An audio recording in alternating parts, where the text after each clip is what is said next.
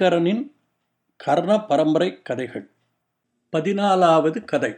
நட்புக்கு ஒரு உதாரணம். டாமன் பைத்தியாஸ்.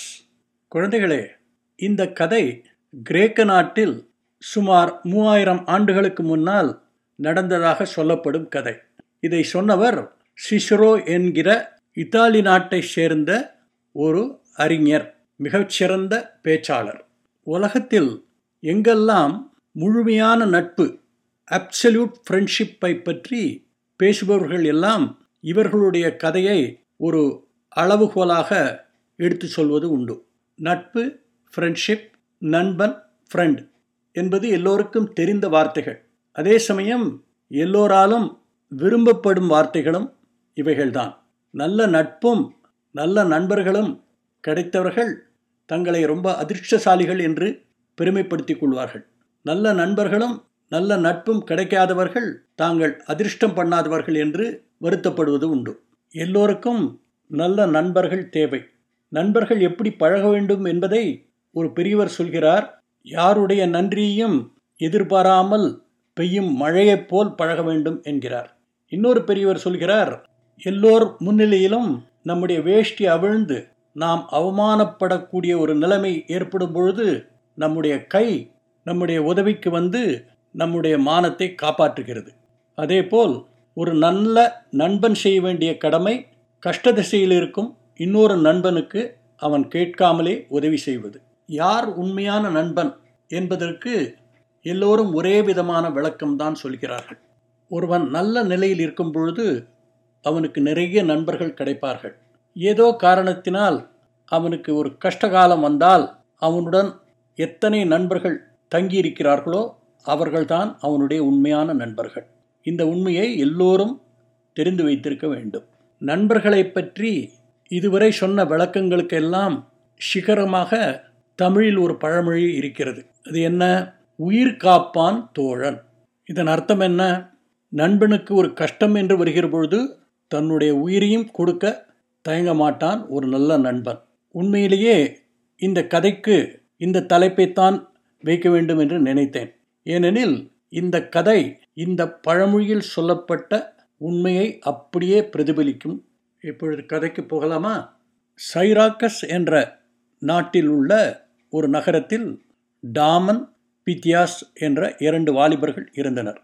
இரத்த சம்பந்தம் இல்லாத அந்த இரண்டு பேர்களும் சிறுவயதிலிருந்தே சிறந்த நண்பர்கள். ஒருவரை ஒருவர் நன்றாக புரிந்து வைத்திருந்தார்கள்.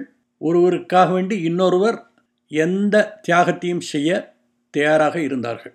இவர்களுடைய நட்பை கண்டு அந்த ஊர்வாசிகள் பொறாமைப்படுவது உண்டு. இந்த இருவரும் பித்தாகாரஸ் என்ற பெரிய தத்துவ ஞானி கணித நிபுணர் அவருடைய மாணவர்கள். இருவருமே நல்ல சிறந்த அறிவாளிகளாக இருந்தாலும் பைத்தியாஸ் ஒரு நல்ல மேடை பேச்சாளர். பயமில்லாமல் நல்ல புரட்சி கருத்துக்களை மேடைகளில் பேசுவார். அவருக்கு நல்ல கூட்டமும் வரவேற்பும் இருந்தன. பைத்தியாஸ் தன்னுடைய பேச்சில் முக்கியமாக அந்த நாட்டின் அரசர் டைனோசியஸை பற்றி காரசாரமாக தாக்கி பேசுவார். பைத்தியாஸ் சொல்வார் எந்த ஒரு தனி நபருக்கும் கட்டுக்கடங்காத அதிகாரம் இருக்கக்கூடாது. அந்த மாதிரியான நபர் அரசராகிவிட்டால் இந்த அதிகாரத்தை உபயோகித்து அவர் நிச்சயமாக கொடுகோல் ஆட்சிதான் கொடுக்க முடியும் என்று சொல்லுவார். பைத்தியாசின் பேச்சுக்கள் அரசர் காதில் எட்டியது. அவர் மிகுந்த கோபத்துடன் பைத்தியாசை உடனே அரண்மனைக்கு கொண்டு வரும்படி கட்டளையிட்டார். பைத்தியாசோடு டாமனும் சேர்ந்து இருவரும் அரசர் முன்னால் வந்து நின்றார்கள். அரசர் கோபத்துடன் பைத்தியாசை பார்த்து நீ என்ன நினைத்து கொண்டிருக்கிறாய்? ஏன் இந்த மாதிரி பேச்சுகள் பேசி மக்களின் மனதை கலைத்து நாட்டின் அமைதியை குலைக்கிறாய்? என்று கேட்டார். பைத்தியாஸ் சாந்தமாக நான் உண்மையைத்தானே பேசுகிறேன்? என்று சொன்னார். அரசர் கேட்டார் எது உண்மை? நான் போடுகிற சட்டங்கள் மக்களுக்கு விரோதமானவை என்று நினைக்கிறாயா? என்று கேட்டார்.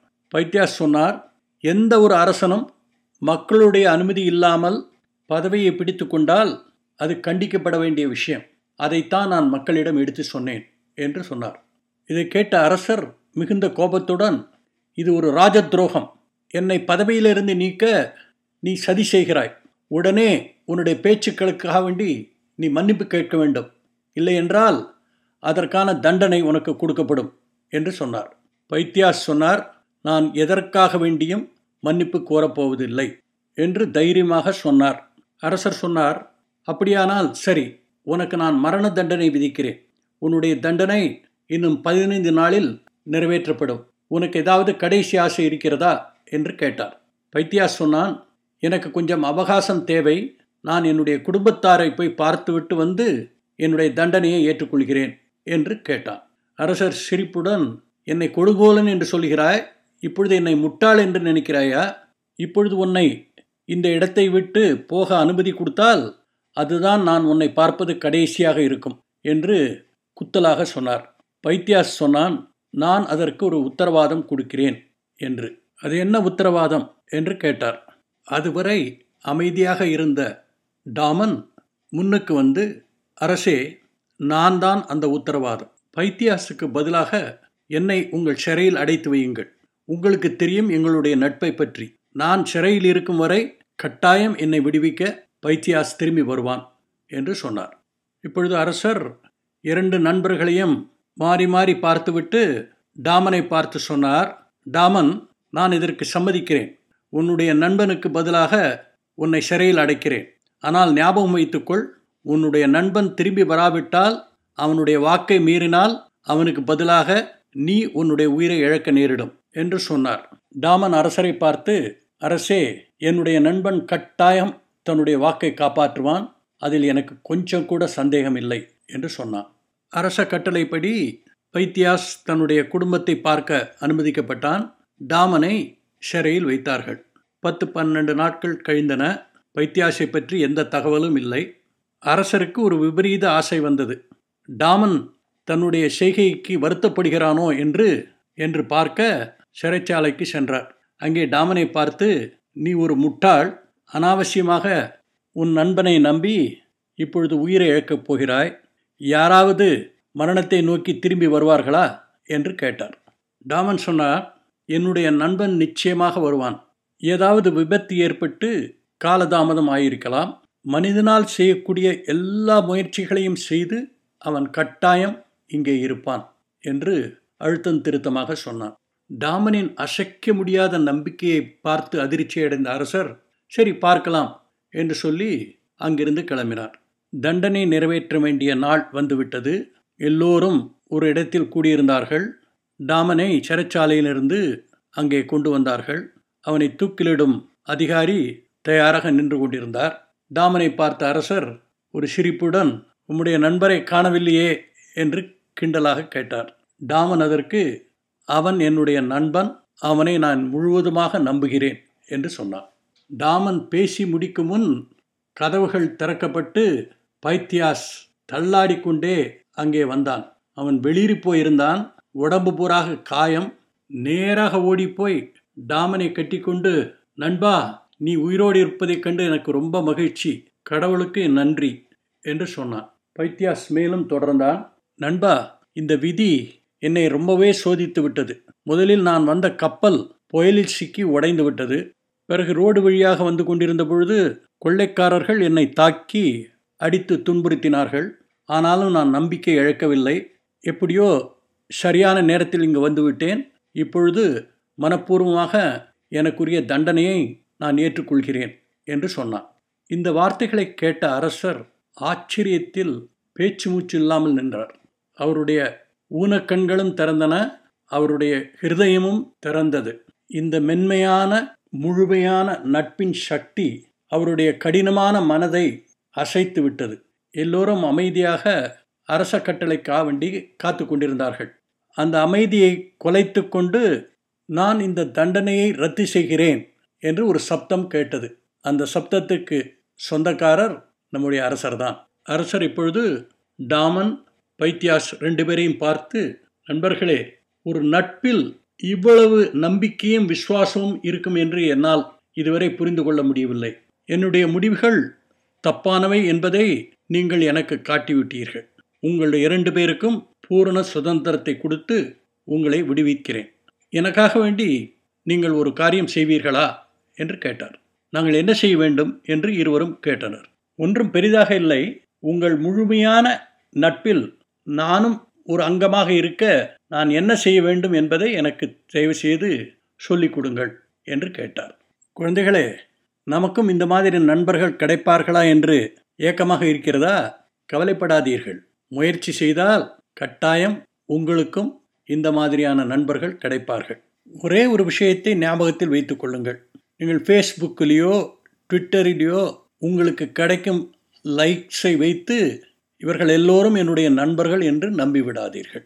இப்பொழுது ஒரு சிறிய ஹாஸ்ய துணுக்கோடு இந்த கதையை முடிக்கிறேன். முப்பது வருட இடைவேளைக்கு பிறகு நாலு நண்பர்கள் ஒரு ஹோட்டலில் சந்தித்தார்கள். கொஞ்ச நேரத்துக்கு பிறகு அதில் ஒருவர் பாத்ரூமுக்கு போக வேண்டும் என்று எழுந்து சென்றார். மற்ற மூன்று பேர்களும் தங்கள் பிள்ளைகளை பற்றி பேசிக் கொண்டிருந்தார்கள். முதலாம் அவர் சொன்னார் என்னுடைய பையன் ஒரு கம்பெனியில் சாதாரண குமஸ்தாக சேர்ந்து படிப்படியாக படித்து இன்னைக்கு அந்த கம்பெனியினுடைய தலைவராக இருக்கிறான் நிறைய சம்பாதித்திருக்கிறான். அவனுடைய நண்பனுக்கு போன வாரம் பிறந்த நாள் அதற்கு அவன் ஒரு பென்ஸ் காரை பரிசாக அளித்திருக்கிறான் என்று சொன்னார். ரெண்டாம் அவர் சொன்னார் என்னுடைய பையன் ஒரு விமான கம்பெனியில் சேர்ந்து அங்கே விமானியாக ஆகி பிறகு படிப்படியாக உயர்ந்து இப்பொழுது அந்த கம்பெனியினுடைய பார்ட்னர் ஆகி நிறைய சம்பாதித்திருக்கிறான். போன வாரம் அவனுடைய நண்பனுடைய பிறந்த நாளைக்கு அவன் ஒரு விமானத்தையே பரிசாக கொடுத்திருக்கிறான் என்று சொன்னார். இப்பொழுது மூன்றாம் அவர் சொன்னார் என்னுடைய பையன் ஒரு இன்ஜினியர் அவன் ஒரு சாதாரண கன்ஸ்ட்ரக்ஷன் கம்பெனியை ஆரம்பித்தான்.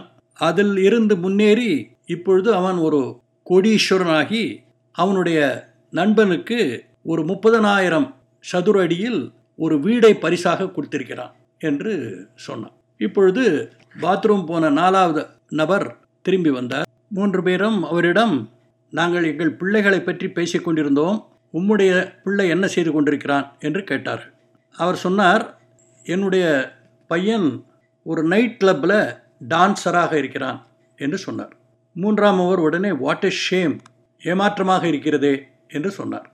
மற்ற ரெண்டு பேரும் தங்கள் முகத்தை சுழித்து கொண்டார்கள். இப்பொழுது இந்த நாலாம் அவர் சொன்னார் எனக்கு இதில் வெட்கம் ஒன்றுமே இல்லை. அவன் என்னுடைய பையன். I love him. போன வாரம் அவனுடைய பிறந்தநாள் வந்தது. அவனுக்கு பரிசாக ஒரு நண்பன் முப்பதனாயிரம் சதுரடியில் ஒரு வீட்டை கொடுத்திருக்கிறான். இன்னொரு நண்பன் ஒரு பென்ஸ் காரை பரிசாக கொடுத்தான். இன்னொரு நண்பன் ஒரு புது விமானத்தை பரிசாக கொடுத்திருக்கிறான். இதை விட என்ன வேணும்? என் பையன் வாழ்க்கையில் நிறைய பணம் சம்பாதிக்கவில்லை. ஆனால் நல்ல நண்பர்களை சம்பாதித்திருக்கிறான். இது போதாதா? என்று சொன்னார்.